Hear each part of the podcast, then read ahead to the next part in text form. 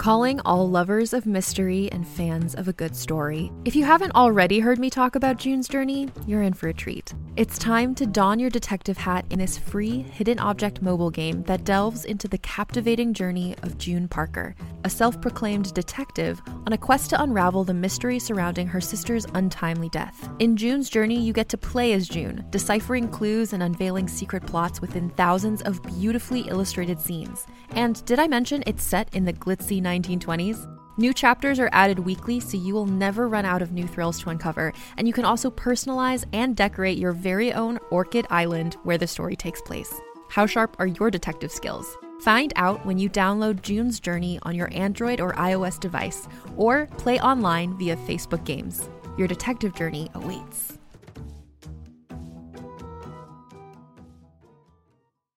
Greetings, adventurers. Today we're excited to introduce you to a new story, Dark Dice, a horror podcast that blurs the line between actual play and audio drama, where the story is determined by the roll of the dice. Six adventurers embark on a journey into the ruinous domain of the Nameless God. They will never be the same again. One of the players is not what they seem after a doppelganger, a creature that can assume the form and voice of whatever it kills, infiltrates the team. As the players are picked off and replaced one at a time, can they figure out who the monster is before it's too late? Can you? Here's a quick example of what our show sounds like. The shambler with the jar of liquid inside of him. Soren Arkwright let loose an arrow that cracked the glass, passing through the spine of the creature. The shambler still managed to maintain its forward momentum, but stumbled as it eagerly tried to bite and swipe at Soren, landing near his feet. As Jeff Goldblum has now joined our cast, Dark Dice is available however you listen to podcasts. Hey folks, Norm here. We've got another exciting Director's Cut special for you this week with author Shaenon Garrity. First, you get to listen to the story, one that you folks requested that we do over social media, and that made the finals of the People's Choice Awards the year that we ran it. And then Shaenon and I chat through it in part and talk about the story, about comedy, horror, and, you know, hate. Hope you enjoy it. As part of our ongoing relaunch pre-launch campaign, remember, if you haven't yet gone to Drabblecast.org and typed in your email address there where it says join our mailing list, we want to keep you in the loop. Go ahead and do that. Also, if you have the means and feel like becoming a subscriber or donating to the Drabblecast to help us get to our launch, there are support options there as well. We appreciate y'all so much. Anyways, that's all for now. Enjoy the show.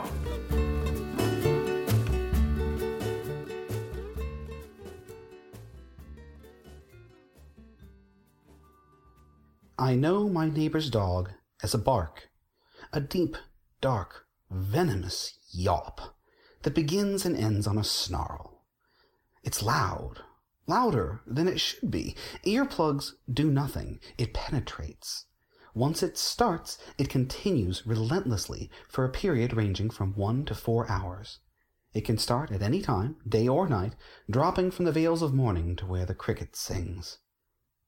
Things known to start the dog barking include, but are not limited to, sunrise, sunset, darkness, rain, helicopters, radios, clouds, children's laughter, anyone entering any of the backyards adjoining the yard where my neighbor has penned his dog, garbage collectors, birds, squirrels, and air.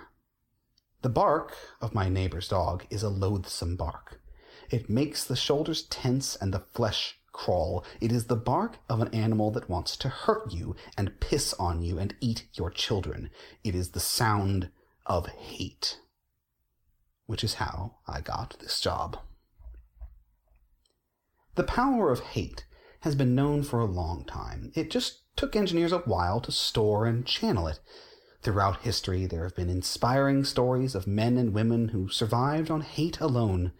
It is now thought to contain antioxidants and is added to pomegranate juice. Back when I lived in the city, there was a comic book store that had stood on my street for 40 years. Little store, like a closet, stacked floor to ceiling in piles of yellow newsprint as solid as masonry, run by a guy who looked like an angry mushroom. Sometimes he'd sit in the doorway in a lawn chair all afternoon, refusing to let anyone in. I managed to buy some old Beanworld comics from him once. He didn't look pleased. 2 doors down, identical store. Slightly smaller piles. Guy with slightly less eczema. It had been running for 35 years. This guy was an ex-employee who'd had a falling out with the first guy and opened a rival store to spite him. Aside from those Beanworlds, I never saw either of them sell a thing, but every time I walked by, the stores were still standing. In less scientifically advanced times, such a phenomena would be a mystery. Now we know what kept those men and their stores going. It's the force that drives everything in this great big beautiful tomorrow. The two comic store guys died within a week of each other, a few years before the invention of the first hate-driven engine. If they'd lived a little longer, their rivalry could have lit half of San Francisco. As for me, I moved out to the East Bay, and behind the back fence waited my destiny. The hairy, slobbering, tirelessly barking focus of my professional-grade hate. When energy companies first started testing people for hate, I shrugged it off. The whole thing seemed so sketchy back then, with those college kids running meters from sidewalk card tables next to the Scientologists. But then, they got a kiosk at the mall with a sleek blue and teal meter and an informational touchscreen, and I started thinking maybe this was a thing. My mother didn't want me to do it. She thought it was morbid. I'd never understood that attitude. People are going to hate. I mean, why let it dissipate into the atmosphere when it can be channeled into clean energy? You'd think the hippies would be more into it. That said, very few people can produce industrial-grade hate. Most people can only hate enough to heat a stove or maybe run a car, though I've never seen a hybrid gas hate car that wasn't bum-ugly. For a while it was trendy for yuppies to install personal odometers in the house as a green energy thing, like rain barrels, but what do yuppies have to generate hate over? Inferior Oregon wines? It takes a special effort to produce the kind of hate that runs a factory or a block of streetlights. I'm not saying this to stroke my own ego. The first time I went in for testing, I flunked big time. I tried. They hooked me up to the test meter, and I hated as hard as I could. I thought about Nazis, air pollution, the Twilight books, Bill O'Reilly. Rookie mistake, political hate is notoriously hard to channel. Calculus, the guy who mugged me, the kids who beat me up in third grade, the time my mother told me she was relieved my brother didn't turn out like me. I barely moved the needle. Back home, I fixed leftovers and drowned my disappointment in $2 chuck while my neighbor's dog barked over the back fence. From childhood, people had always told me how hate-filled I seemed. It was disappointing to discover I wasn't nearly as brimming with it as I thought. That was what I got for trying to join the big leagues. There were people out there, professional haters, who hated on a level to which I could never aspire. People who hated like volcanoes, like suns. I was a dabbler, a Sunday hater. Hell, I was probably more of a lover than a hater, and there wasn't a thing you could power with love. My neighbor's dog kept barking. Probably saw a squirrel or a nitrogen atom or something. The microwave beeped as I shoved the sliding back door open with my shoulder. It was rusted out, and I couldn't afford to fix it. I stumbled into the backyard and hollered, "Shut your animal up before I call the cops, you inbred piece of—" And then I laughed. How could I have been so blind? My neighbor's dog went on barking. I could hear it throwing itself against the fence in a fit, really angry now. The next morning, I was at the mall with the dawn.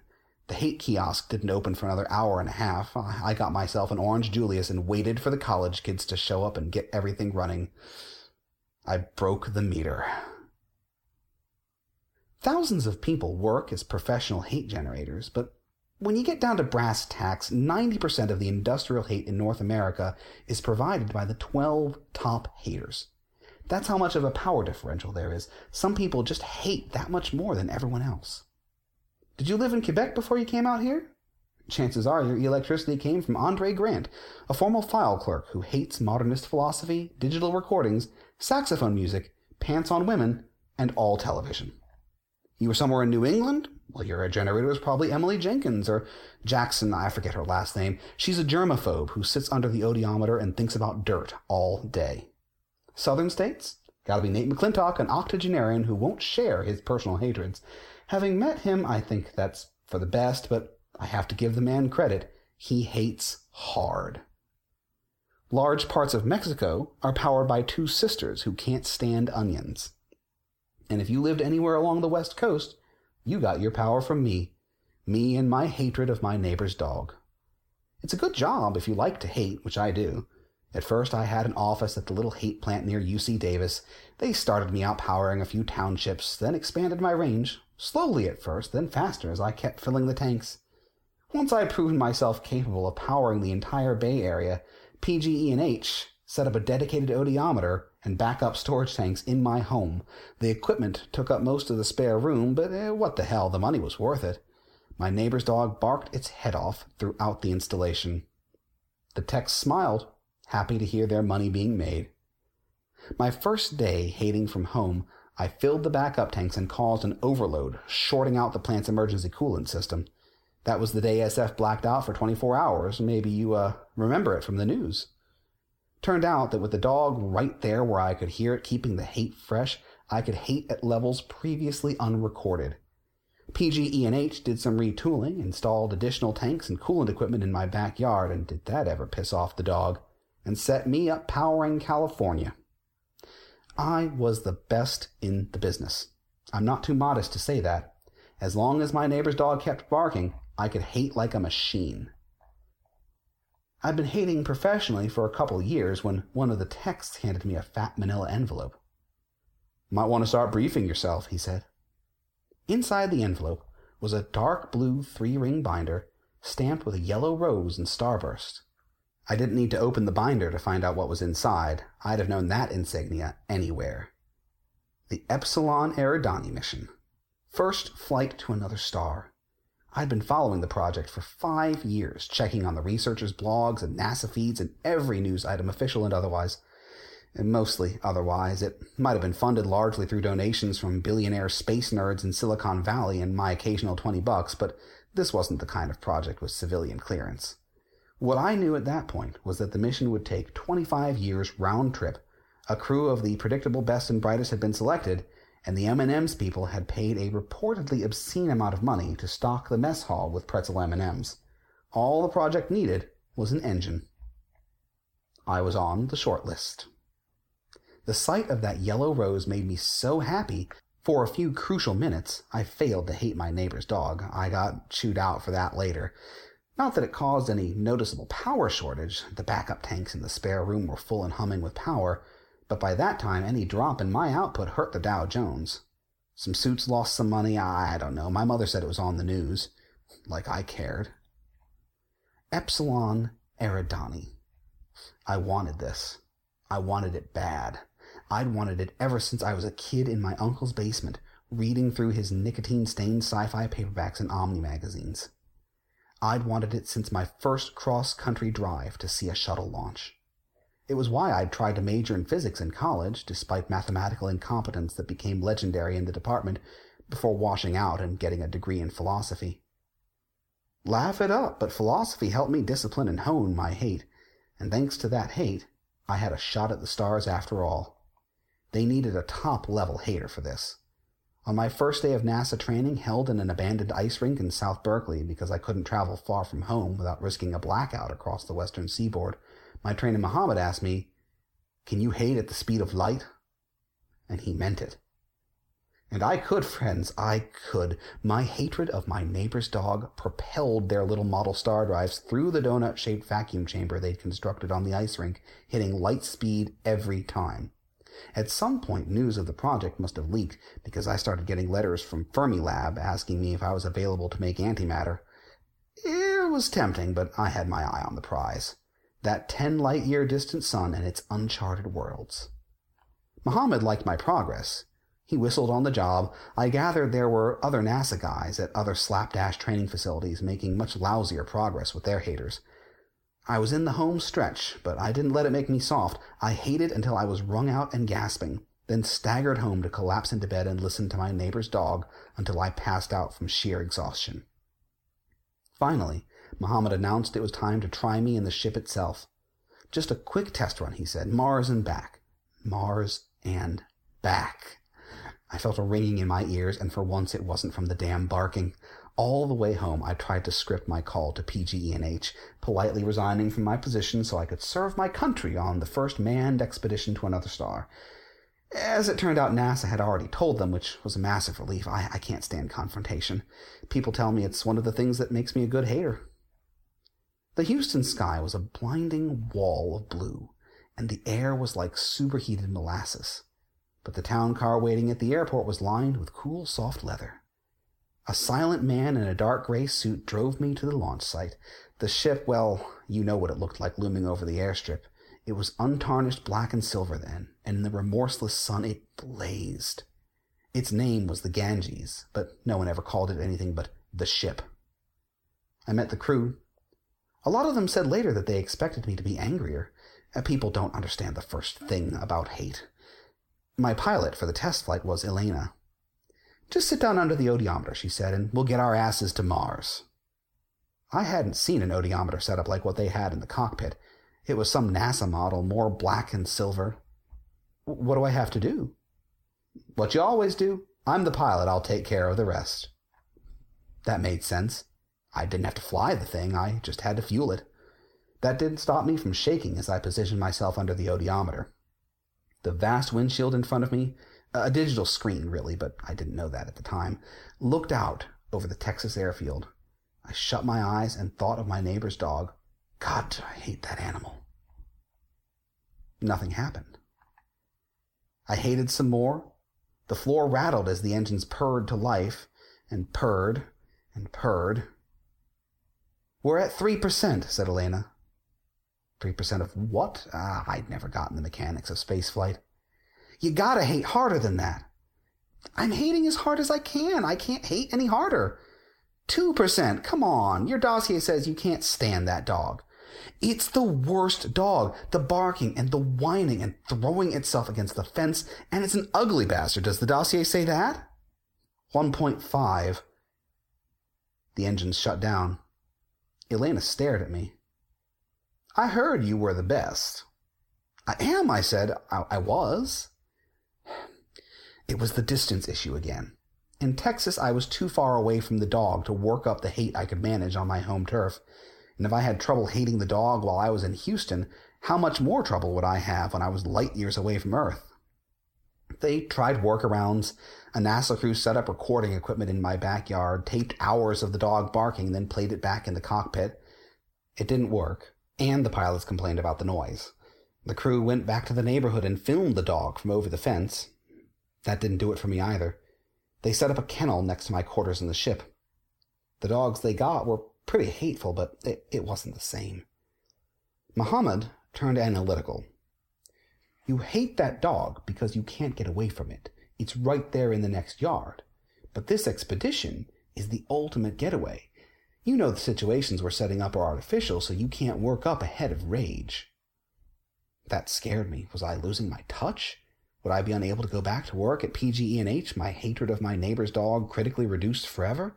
No, it couldn't be. I still hated. It was just harder when the source of my hatred wasn't right there. Which was why NASA decided to kidnap my neighbor's dog. It didn't start with kidnapping. They offered money. A lot of money. I listened to Muhammad argue over the phone. "He'll be well cared for. We have a kennel in the ship, a big one." "Well, no, I understand that, and we sympathize, but this is an issue of national import." Sir, this is a chance to make a sacrifice for your country. No, okay. How about doing it for science? And we'll buy you a puppy." We went out to Denny's afterward. "That is one hard-ass redneck," was all Muhammad would say. Muhammad and I were called into a meeting with tired-looking men in dark suits and military uniforms. They didn't waste time greeting us. "Congress has voted to invoke eminent domain for the seizure of the dog," said one of the suits. "Do we have your agreement to move forward?" "Go for it," said Muhammad. At this point, he was sick of the whole thing. "Just let me get this straight," I said. "The government is going to steal the dog and install it in the ship next door to me so I can hate it?" Everyone nodded. "This is a 25-year mission, right? What do we do when we're out in deep space and the dog dies?" "The current plan," said one of the suits, "is for the crew to store enough of your hate while the dog is alive to keep the ship running for the remainder of its mission." "It's possible," said Muhammad. "You really hate that dog." "Also," said one of the military guys, "there's talk of a breeding program." "Breed that thing?" I shouted. "The idea of those genes getting passed on..." Faces lit up around the table. "That's right," said the military guy. "That's the reaction we're looking for." The first guy leaned forward. Do we have your go-ahead? So this was it. A clumsy duct tape solution that could leave me and the rest of the crew, all of America's best and brightest, adrift in deep space with a litter of copies of My Neighbor's Dog. A plan that could get us to the stars. Okay, I said, let's kidnap the dog. And we did. I wasn't there. I spent the whole time in Houston in deep hate training. Muhammad said my neighbor's reaction wasn't pretty, but we got the dog and we shipped it to Texas. And it might have worked out if it hadn't been for the airline baggage handlers strike. You all remember that. Every plane in the country was grounded for a month. Somehow, NASA couldn't get a trace on where the crate containing My Neighbor's Dog had gotten stalled. Muhammad spent his days ranting at people over the phone again. Do you have any idea how many billions of dollars are riding on this dog? Yes, damn it, you should have put him on Air Force One if that was an option. We're grounded without the dog. Do you understand this? Only one hater can generate the power we need, and there's only one thing that hater hates. After these calls, he'd open a bottle of wine. He wasn't a very good Muslim. Look at me mournfully and say, cats. Cats are bastards. Can't you get mad at a cat? Cats are snuggly bundles of love, I'd say, usually after helping him out with the wine. At long last, the strike ended. First thing next morning, a crate showed up on the airstrip, right at the foot of the ship's silver hatch. A small crowd had gathered by the time I got out there. I pushed through. The crate smelled bad. Real bad. Muhammad materialized next to me. NASA killed your neighbor's dog. No, I said, I did. A lot of my crewmates, the ones who were there that morning, have told me they were shocked when I broke down crying on the tarmac. It's like I say, people don't understand hate at all. I took a Greyhound home. The Epsilon Eridani program was over. My hating career was over. Muhammad was making plans to go back to school and get a degree in library science. I slouched around the house in my pajamas, surfing Craigslist for jobs. On the other side of the fence, silence. 2 months later, the phone rang. Done moping yet? Said Muhammad. Get out here to Houston. What the hell are you talking about? Go to the airport. SFO. There's a flight waiting. No time to waste. The Epsilon program's dead, I frowned. Isn't it? Shows what you know. Ship leaves next week, but only if you're on it. But I can't hate anymore. All will become clear. Same town car, same gray suit guy, same ship. The crew was in a party mood. Elena slapped me on the back. Come on, she said. We're finally making that test run to Mars. Despite my confusion, I tried to play along. Okay, I'll go up to the cockpit. No need, no need. She waltzed away. The ship hummed to life, just as I remembered it doing during my disastrous hours in the cockpit, but this time the purr rose to a roar. As the crew cheered and popped champagne bottles, the ship rose into the air and shot like a silver bullet into the black. I watched Earth shrink to a marble, then disappear through the view screens lining every corridor. Baffled, I accepted a glass of champagne, then another. At last I gave up and staggered to my quarters. The little apartment was exactly as I left it. I lay down in the bed and stared at the ceiling. I'd stuck glow-in-the-dark sticker stars there during a cockier moment of my failed training. Or had it failed? At last I got up, determined to find someone on board who would explain this miracle. As it happened, I left my quarters at the same moment the person next door was entering his. He turned and stared at me. Rangy guy. Scraggly beard. Little piggy eyes. T-shirt with an up arrow labeled The Man and a down arrow labeled The Legend. In all those years, I'd never laid eyes on him. Once in a while, I'd heard his voice, usually yelling when I turned the hose over his fence. I'd never seen him, but I knew him at a glance. He recognized me, too. His eyes narrowed. You, he said. Well, I'd killed his dog. And here we are, exactly 12.5 years into the mission, speeding toward Epsilon Eridani on my neighbor's hatred of me. I still say I could match him in hate pound for pound in my hating days, but I'm long retired now.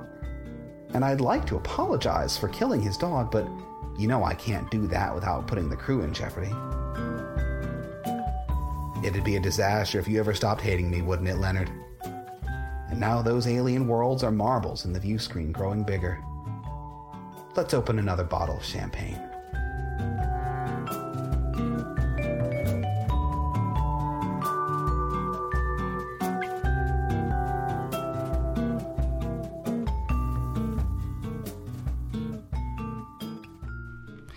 I'm here with Shaenon Garrity, Drabblecast author of many delightful stories. This is Flying on the Hatred of My Neighbor's Dog, which several of our listeners on Twitter and Facebook and various places demanded, really. I mean, with cruelty in their voices that we play and do an author interview with as we go through here for the Director's Cut. Shaenon, how are you doing? Doing great. How are you? I am awesome. Thanks so much for taking the time. We had some tech issues that we worked out, and you were really patient. That's a pleasure. Yeah, this story was one of the runners-up for People's Choice Award for the year, and I don't know, it's just very unique, and happy to do this with you. What are you up to these days? About the same as ever. I have a daily comic strip called Skin Horse that I draw, and I also have been doing a sort of sketch blog this year where I called Horror Every Day, where I find the correct horror movie to watch thematically for each day of the year. Wow. And I've got a couple of short stories coming out at a couple of different places, hopefully very soon. That's neat. The idea of the horror story thing is kind of getting to me. That's what today happens to be August 6th. What is today's story? Do you have that yet? Today, on this day in 1890, the first electrocution by electric chair was performed. So the movie for today is Wes Craven's Shocker from 1989.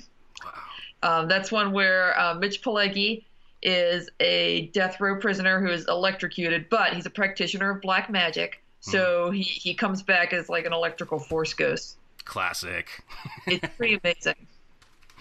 That is awesome. Would you try and go on death row and get yourself offed if it meant there was a possibility of coming back as an electrical power ghost? No, it's a terrible idea. Oh, okay. So listeners at home, don't try this, you know? Kids. Yeah, don't try this. There's also regular ghosts in the movie who fight the electric ghosts. There's a lot going on. Man, I wonder if they take offense to being called regular ghosts. Yeah, they're just like boring normal ghosts that shoot rays out of their chests. Standard rays. Yeah, your standard ghost rays and not your electrical powers, yeah. Man, it's a tough life. I always thought of you as more of a comedy writer because of your strip and because of the stories that you've submitted, but do you enjoy horror as much or more, or do you see a difference? I do enjoy horror, and somehow I've been watching a lot of horror movies lately. This is one of several times that I watch things when I watch movies and TV shows and things while I'm drawing, and then at some point I always have the rational seeming idea that if I did a comic about the things I'm watching, that I'd be doubling my productivity. Huh. So I do a comic sometimes where I recap episodes of the X-Files because I was watching the X-Files while I was drawing and scanning artwork. And right now it's horror movies. That's awesome. Did you see the Netflix's Gerald's Game? Gerald's Game I haven't seen yet. It's on my list. Ooh, man. There's no spoilers, but that is a gruesome, difficult thing to watch. Yeah, it's a bad situation. It definitely is. Cool. Well, let's get going here. This is Drabblecast 298, Flying on My Hatred of My Neighbor's Dog. I'm here with the author, Shaenon Garrity, and we're going to just chat through it. All right. That sounds awesome. I remember Nathan, our editor at the time, insisted we do this story, and he insisted he read it. So I don't know. What did you think about his reading?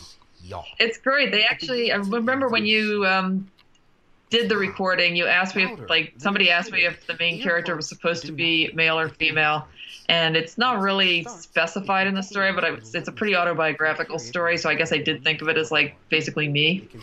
But it could be anyone, I suppose.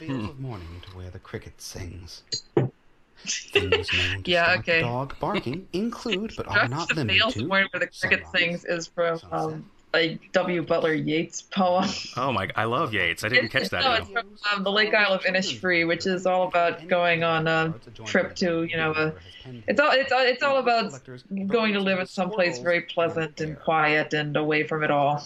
which is kind of a situation. Doesn't quite happen in this story. Well, Yeats is exaggerating anyway. Lake Isle of Innisfree was in real life a place called Rat Island because of all the rats. Sound of Rat Island. It was a bit romanticized. I got this job.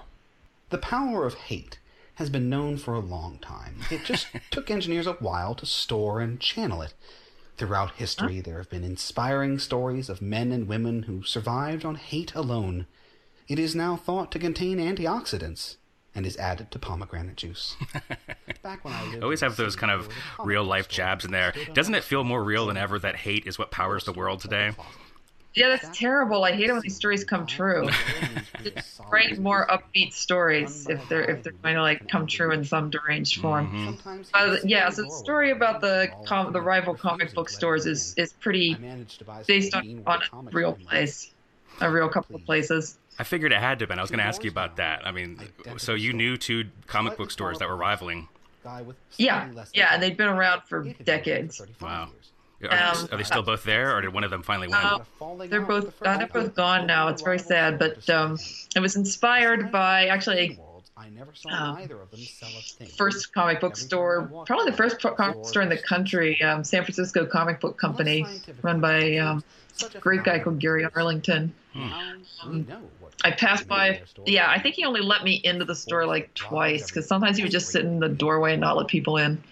Oh my gosh, such a typical comic store guy that does something like that. He was the original. He was a pretty amazing guy. He did a lot of he published a lot of underground comics like back in the 60s and 70s. He's a pretty influential guy, but also a bit of a curmudgeon. And there was a spite store like two doors down. And in fact, I gathered eventually that like a large number of comic stores in the Bay Area were spite stores started by people who were got on Gary Arlington's bad side for some reason. Spite stores. There's one that was two doors down was not the only one. There were like spite stores just sprinkled all over the place. A spite store is a store that just started out of spite? Yeah, spite stores. Literally from hatred it started. Like it was powered and engined by hatred. Hate is a powerful thing apparently. She thought it was morbid. I'd never understood that attitude. People are going to hate. I mean, why let it dissipate into the atmosphere when it can be channeled into clean energy? You'd think the hippies would be more into it. That said, very few people can produce industrial-grade hate. Most people can only hate enough to heat a stove or maybe run a car, though I've never seen a hybrid gas hate car that wasn't bum ugly. For a while, it was trendy for yuppies. You said this is autobiographical to some extent. Yeah. So you have a lot of hate in your heart, or?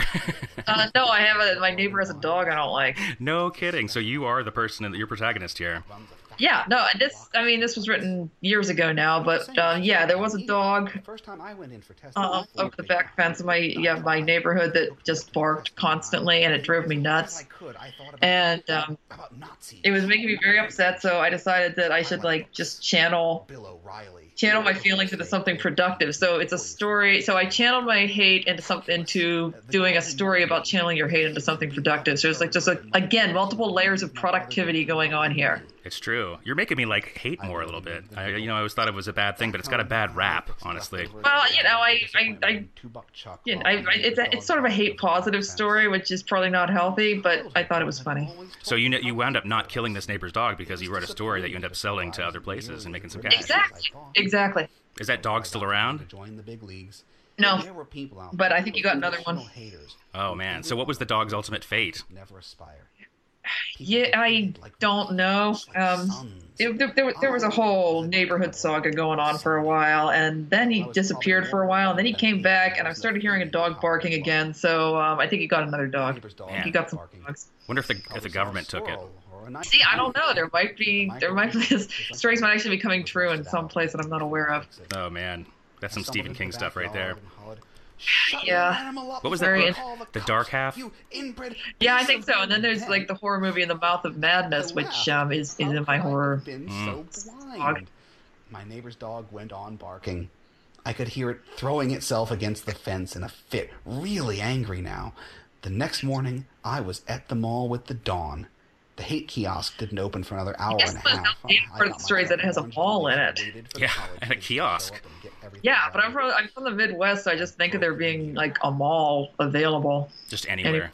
Yeah, but although the mall in my hometown growing up is now out of business. It's a famous, terrifying, abandoned mall that you see photos of on the internet. Post-apocalyptic kind of vibe. Oh yeah, it's pretty great. That's awesome. Did you live in Quebec before you came out here?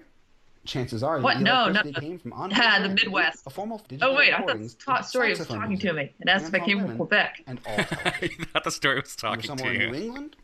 That's awesome. Probably Emily Jenkins. I grew up in Ohio and Pennsylvania.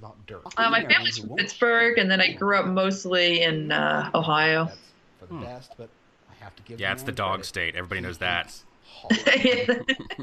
Large parts of Mexico. Angry at dog state. Yeah, that's what we're famous for.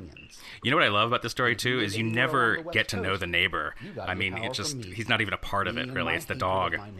Not until the very end. The neighbor's not a... Yeah, no, the narrator doesn't hate the neighbor, just the neighbor's dog. Mm-hmm. Were you actually friends with your neighbor at the time? Not that guy. Other neighbors. But yeah, I mean, I'm friendly with most of my neighbors. Once I proved myself capable of powering the entire Bay Area, PG&E set up a Mexico being powered by two sisters who can't stand onions is based on the fact that I hate onions. Do you have a sister? No, I have a brother who has no problem with onions. But you know. That's so you kind of in your writing you intersperse truths from your real life as often as possible. I mean, we had that story too, whatever, about the Lovecraft Commission, and I've really felt that had some autobiographical pieces in it too, about roommates and such. That one's less autobiographical. This one's extremely autobiographical. I have several stories where I'm just writing very close to reality. Mm-hmm. And I want to just say that my favorite gag in the entire story that nobody cares about is that the company that handles the odiometers is called PG&E&H, which is Pacific Gas and Electric and Hate. Oh man, that is some obscure. I love that about you, that you not only laugh at your own jokes, but you also like have favorite parts that nobody gets, because I do the same thing sometimes too. I'm only amused by the parts nobody else cares about. Yeah. I feel like I have to stick up for the jokes that no one else will care about. Stamped with a yellow rose and starburst. I didn't need to open the binder to find out what was inside. The first thing that the government or the industry would do with hate is exploit it, you know, and ruin it all for everybody. Well, see, now at this point in the story, they're using it for space travel, which is positive. Mm-hmm. That's true. That's true. It is. Yeah. And is there a specific mission? I guess it's just... Yeah, it's to go to another star. It's the Epsilon Eridani mission, which is a star that has planets around it, supposedly, but... The name actually comes from the fact that I was obsessed with science fiction writer James Tiptree Jr. I still am. Yeah, Alice. Alice Sheldon. I was collecting all of her work, and I was at the time having a lot of trouble finding this Star Trek fanzine called Eridani Triad that published an unproduced Star Trek treatment that she wrote. Actually, I'm still looking for that fanzine. But that was what I was sort of hung up on at the time, so that's what I named the mission after. Shaenon, that is my favorite author, James Tiptree. I love... He's way up there for me, and I have a New York complete collection of her work at this point. Yeah, what's your favorite story? Honestly, I mean, off the top of my head, I'm really amazed by The Girl Who Was Plugged In. It's just very strong and lively. It starts out with like enormous confidence, and I'm just amazed by it as a piece of work. It's just as a piece of writing. There's other stories you did that are like a little deeper than that, but that one's really grabby, and I like that about her work. Yeah, it feels like a good Black Mirror episode. Yeah, well, a lot of them do, and it is like a sort of proto-cyberpunk story, which is kind of fun. Yeah. And then some of her longer stories from later on are really amazing too. Just really interesting writer. Mm-hmm. You know how she died? Yes, I'm very familiar. It's been like kind of my dream for a long time to do write a graphic novel biography of her, but the rights are a little complicated. Yeah, that's why we've never done a story by her. And I could. My hatred of my neighbor's dog propelled their little model star drives through the donut-shaped vacuum chamber they'd constructed on the ice rink, hitting light speed every time. At some point, news there is a abandoned ice rink in South Berkeley where they're doing the test in this story. There was an ice rink like a few blocks away from me, and it closed like shortly after I moved here. It was very disappointing. Oh, that is a bummer. Man, it's you live like in a Detroit kind of, or you lived in a Detroit kind of area with all this cool playground kind of just emptiness and weeds growing everywhere and ice rinks and malls. No, I'm in Berkeley. It's oh, that's different. That's definitely different. But it does have an abandoned ice rink. Until I passed out from sheer exhaustion. Now, I tend to like, when it comes to naming things, I tend to either put way too much thought into it or nothing, or no thought at all. I either spend hours like coming up with exactly the perfect reference for the name, or I just name it after a friend of mine. It's just kind of whatever comes to you. Yeah, so on a lot of the stories, the characters are just named after my friends. Because one time, Shauna McGuire named a character in one of her stories after me, and I was very flattered. And then I thought, oh, people like it when you do that. So I started like doing full that. Name, like, or just Shannon, and then you kind of like. Oh no, she named a character, a mad scientist, like Dr. Garrity, which was great. That's awesome. And the remorseless sun, it blazed. Its name was the Ganges, but no one ever called it anything but the ship. I met the crew. A lot of them said later that they expected me to be angrier. People don't understand the first thing about hate. I think Nate was like great. I mean, he knew he was going to be able to read the story, but that line where he's talking about people don't recognize hate, he's just so passive aggressive and nice sounding. He sounds like a nerdy guy that this would happen to, you know? It does sound like it does sound like a person who hates pretty well. Yeah, but doesn't do it in like an angry kind of Alex Jones way. It does it more of like a way that you just don't know until you know there's something awful happens to your dog. It's a professional hater. It is. Somebody knows what they're doing. Looked out over the Texas airfield. I shut my eyes and thought of my neighbor's dog. God. Muhammad really is a scientist, but Elena is not really a spaceship pilot. I'm sorry to say. Well, she is in this world. Yes, in this world, yes. As the engines purred to life, and purred, and purred. We're at 3%, said Elena. 3% of what? I'd never gotten the mechanics of spaceflight. You gotta hate harder than that. I'm hating as hard as I can. I can't hate any harder. 2%. Star Trek. Yeah, give it all you got, Captain. Can't hate any harder, yeah. The barking and the whining and throwing itself against the fence, and it's an ugly bastard. Does the dossier say that? Did your neighbor's dog actually throw itself across the fence? Oh, yeah, it was a very angry dog. Man. It was really not the dog's fault. I think it was just not well treated, and it was very bored in the backyard. So, but I was, you know, a good old romp of fence throwing never fails to, you know, entertain. Yeah. Trouble hating the dog while I was in Houston. How much more trouble would I have when I was light years away from Earth? They tried workarounds. A NASA crew set up recording equipment in my backyard, taped hours of the dog barking, then played it back in the cockpit. It didn't work, and the pilots complained about the noise. The crew went back to the neighborhood and filmed the dog from over the fence. That didn't do it for me either. They set up a camera. Man, the irony is just not lost on me, and probably everybody who's listened to this, that the key to, you know, building and doing great things is to he's getting farther and farther away from this dog, which is probably his dream, and then they're trying to get it closer and closer to him, and eventually they do, you know. So it's just totally catch-22 for the guy. Yeah, there's probably some very deep moral here about how building your life on hate is going to be self-defeating. Yeah, it's true. All our soapbox grandstanding and hand-waving, and ultimately in the end, we're just going to dog is going to get closer and closer. I still hate it. I wish I had that sort of thing, like these sort of themes planned in deliberately, but I was just trying to come up with ridiculous situations for this dog hater. You know, it's funny because we've run so many stories.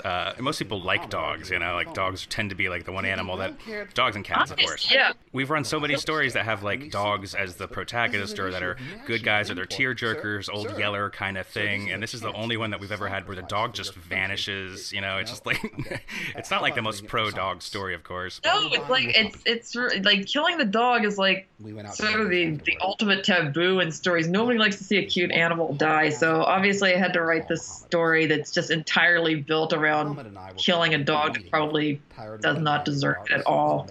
Yeah, but somehow this story still almost won the People's Choice Awards and is highly celebrated, so something happened right, even though it is totally taboo.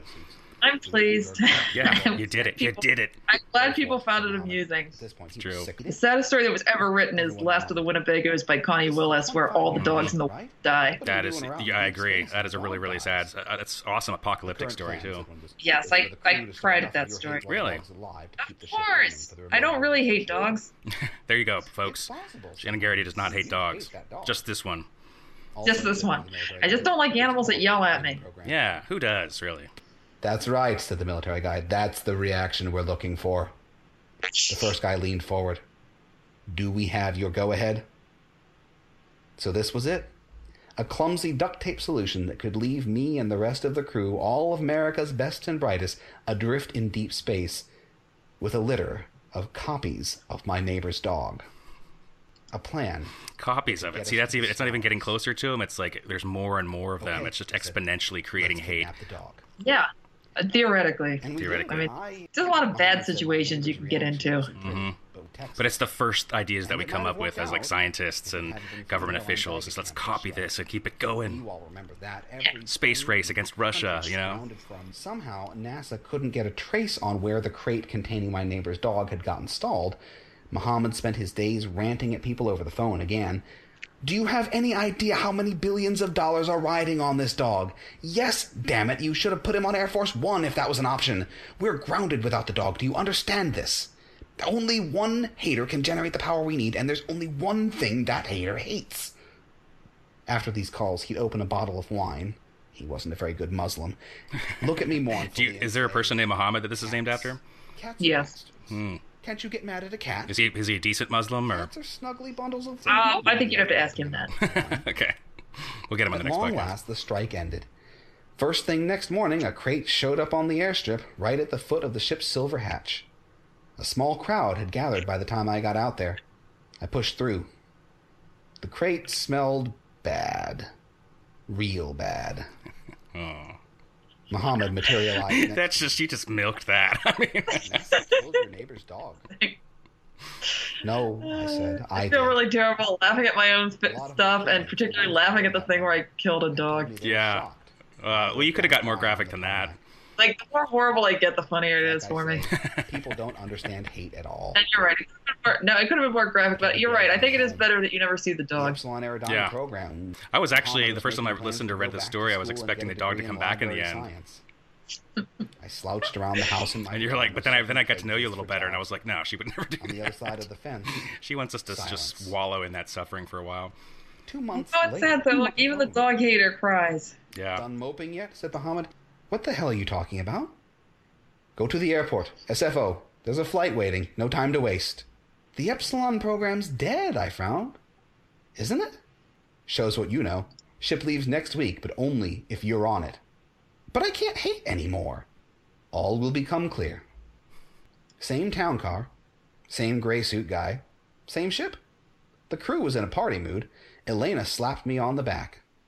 Come on, she said. We're finally making that test run. At this point, everyone's wondering, like, oh, this is like the build-up for the reveal at the end. Okay, yeah. I'll go up to the cockpit. This is one of those improbable situations in fiction where they just don't explain something to a character for no good reason, just to create tension. Yeah, just to piss the listeners and readers off a little bit, you know, or to get them excited about what's going to happen next. Shot like a silver bullet into the black. I watched Earth shrink to a marble, then disappear through the view screens lining every corridor. Baffled, I accepted a glass of champagne, then another. At last I gave up and staggered to my quarters. The little apartment was exactly as I left it. Drinking in space would totally be a thing if you ran a space program, wouldn't it? It seems to be a pretty comfortable spaceship, and yes, I mean, I would have a lot of drinking in my space program, but yeah, this seems like a pretty comfortable spaceship, all things considered. Yeah. Explain this miracle. As it happened, I left my quarters at the same moment the person next door was entering his. He turned and stared at me. Rangy guy. Scraggly beard. Little piggy eyes. T-shirt with an up arrow labeled The Man and a down arrow labeled The Legend. Oh, is that a shirt? Is that a real shirt somewhere? Yeah. I feel like that was too on the nose, and I probably shouldn't have done it, but I just love that shirt. Oh, that's hilarious. I just want that shirt now. The Legend. It could be a tattoo. That would be awful. That would be a painful... Like, actually, that would be a great tattoo. Yeah. You, he said. Well, there you go. And here we are, exactly 12.5 years into the mission, speeding toward Epsilon Eridani on my neighbor's hatred of me. I still say I could match him in hate pound for pound in my hating days, but I'm long retired now. And I'd like to apologize for killing his dog, but You know I can't do that without putting the crew in jeopardy. It'd be a disaster if you ever stopped hating me, wouldn't it, Leonard? And now those alien worlds are marbles in the view screen growing bigger. Let's open another bottle of champagne. Oh, glorious. So if you think about it, it's actually even more meta. Your real-life hatred inspired a story about somebody else's hatred, making a spaceship that inspired a neighbor's hatred that kept the spaceship going. Yeah, I just spread the hate everywhere. It's great. It is awesome. What is your current hate, like the thing that would power a spaceship right now? Let's see. Well, I mean, I established in the story that political hatred is too hard to chance. So that's useless. So I don't know if I hate anything right now. What are we going to do? Well, I don't know, because PG&E needs an endless supply of hatred. But I'm pretty chill right now, all things considered. Well, here's a fun thing we haven't done before. We could reach out, just as a follow-up to this episode, our fans and everybody listening on Facebook and Twitter can reach out and say what their current hatred would be. And then that'll make us look cool, like we're engaging our audience and everything. And maybe it'll also keep the world spinning a little longer. I'm glad it inspired such an incredibly negative interaction. Who knows where this could take us? It's exciting. That's I need awesome. To write positive stories. I've loved every story you've submitted to us. And you have a certain type of comedic voice, I think, that really aligns with both my personal one and Drabblecast in general. But in terms of comedy and stuff, how do you approach comedy? Like, do you have any kind of insights or anything into your viewpoints on what makes good comedy? Oh, absolutely not. But thank you very much. I started doing humor when I was a kid because I found it easier to have people laugh at me than just sort of stare at me. And it's sort of gone on like that. It works. Thank you. I think I feel like comedy and like science fiction and probably genre fiction in general is kind of hard to do well, so I'm constantly trying to be better at it. There aren't really actually a lot of comedy like sci-fi or fantasy writers I really like, except for Terry Pratchett, who's obviously the best. Yes, I mean, I totally agree too. I'm always keeping my eye out for something that actually makes me have a belly laugh that's in the genre speculative world. It's tough. Well, of course, Connie Willis always writes that. She's good at writing funny stories. There's Esther Friesner writes good funny stories. Mm-hmm. But it's kind of hard to master. It's kind of easy to write bad, humorous sci-fi or fantasy.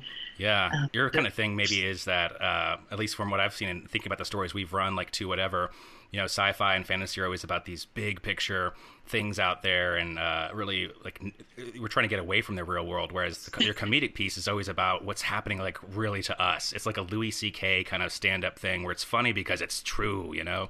Yeah, comedy tends to be small and human and specific, although... Then again, I grew up reading the Hitchhiker books by Douglas Adams, which are my absolute favorites, and they that's like big cosmic humor, which is true. Really rare. But and I like small specific science fiction stories. I mean, I grew up around the 90s, and that was a period when people were doing like sort of these very human, again like Connie Willis, for example, these very human individual sci-fi stories dealing with like how ordinary people would function in unusual situations. And that's still a touchstone for a lot of my writing. I like to write about characters and very small, specific things. Yeah, I can see that. Do you have a favorite short story that you've written? That I've written? What have I written? Let me think. That's a good and also terrifying question. Sorry. Hopefully something I wrote recently, because I like to hope I'm getting better at writing.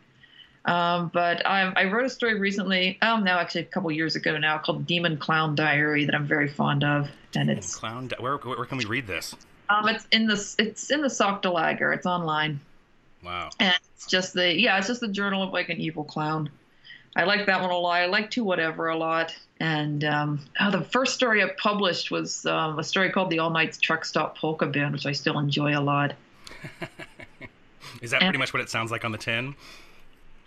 It's got an all-night truck stop. It's got a band in it that's called the All Night Truck Stop Polka Band, and it's another very autobiographical story. Oh, and I wrote one called Librarians in the French Library of Babel that I like and seems to be still popular. Hmm. Oh, and Punk Voyager. I like most of my stories. I admit it. As long as I'm writing funny stuff, I can sort of stand it. I'm always kind of embarrassed listening to or reading my stories, but if it's funny, I can take it. Yeah, I guess that's the thing with comedy too, is like being able to laugh at yourself. Yeah. Punk Voyager was incredibly hard to sell because it's got cursing in it. It's got nonstop cursing. I had like the fastest. It's on Escape Pod. I ended up having I had the fastest rejections on that one for like any other story. I remember that now. Yeah, yep. I was over there at that point. Oh, that one was great. Man, yeah, absolutely. I would definitely encourage people to check that out because it got. I mean, especially if you don't like cursing, because then we could power the world with your hate. But yeah. It was very controversial in that fact. But I greenlighted that right away and sent that up. It was wonderful. Well, you did like a non-cursing podcast of it. Oh, no, the podcast has the cursing and the printed version has cursing censored out. Yeah, you can't win every battle, but it's a punk story. Yeah, originally we were going to put beeps in it, and it was just like too much. It would have been like a beep track. I do make things difficult for myself, and I've got a couple stories. The stories that I have coming out, I like a lot. I wrote one, and this is another one I had trouble getting published, and I really like it, but it's coming out soon. It's a story where it's not a humorous story, or it's not very funny, and it's basically about Beatrix Potter as a mad scientist. Yeah, I'm very interested in Beatrix Potter. She was a scientist. She's very interested in science. But not a mad one. Possibly not. But you know, when she was a teenager, she was very into natural science, and she published a paper correctly identifying what lichens are, which nobody paid attention to, unfortunately, even though she was right. But yeah, I'm actually really fascinated by Beatrix Potter, so I read her teenage diaries, which were written in code. Oh, of course, yeah. Franken rabbits walking around and things like that. More or less, yeah. Oh, wait, back to Tiptree. We totally left a open hanging thing there about how she died.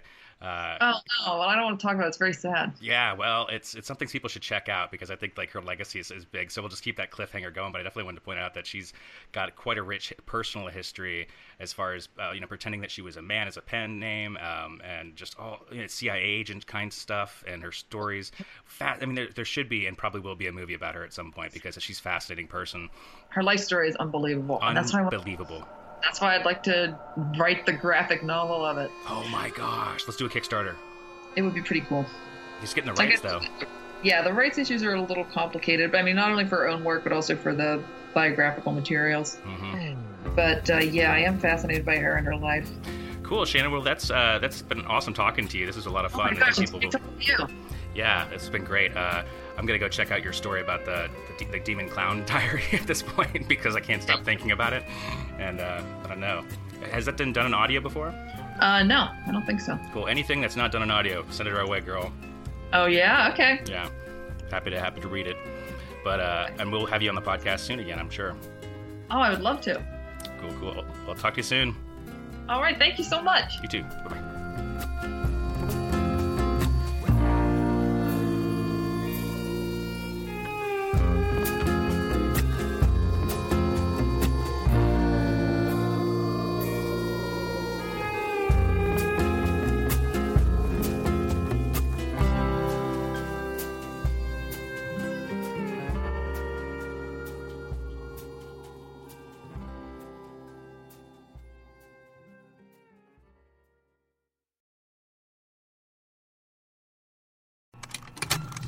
Contained herein are the heresies of Radolf Burntwine, erstwhile monk-turned-traveling medical investigator. Join me as I uncover the blasphemous truth of a plague-ridden world, that ours is not a loving God, and we are not its favored children. The heresies of Radolf Burntwine, coming January 2nd, wherever podcasts are available.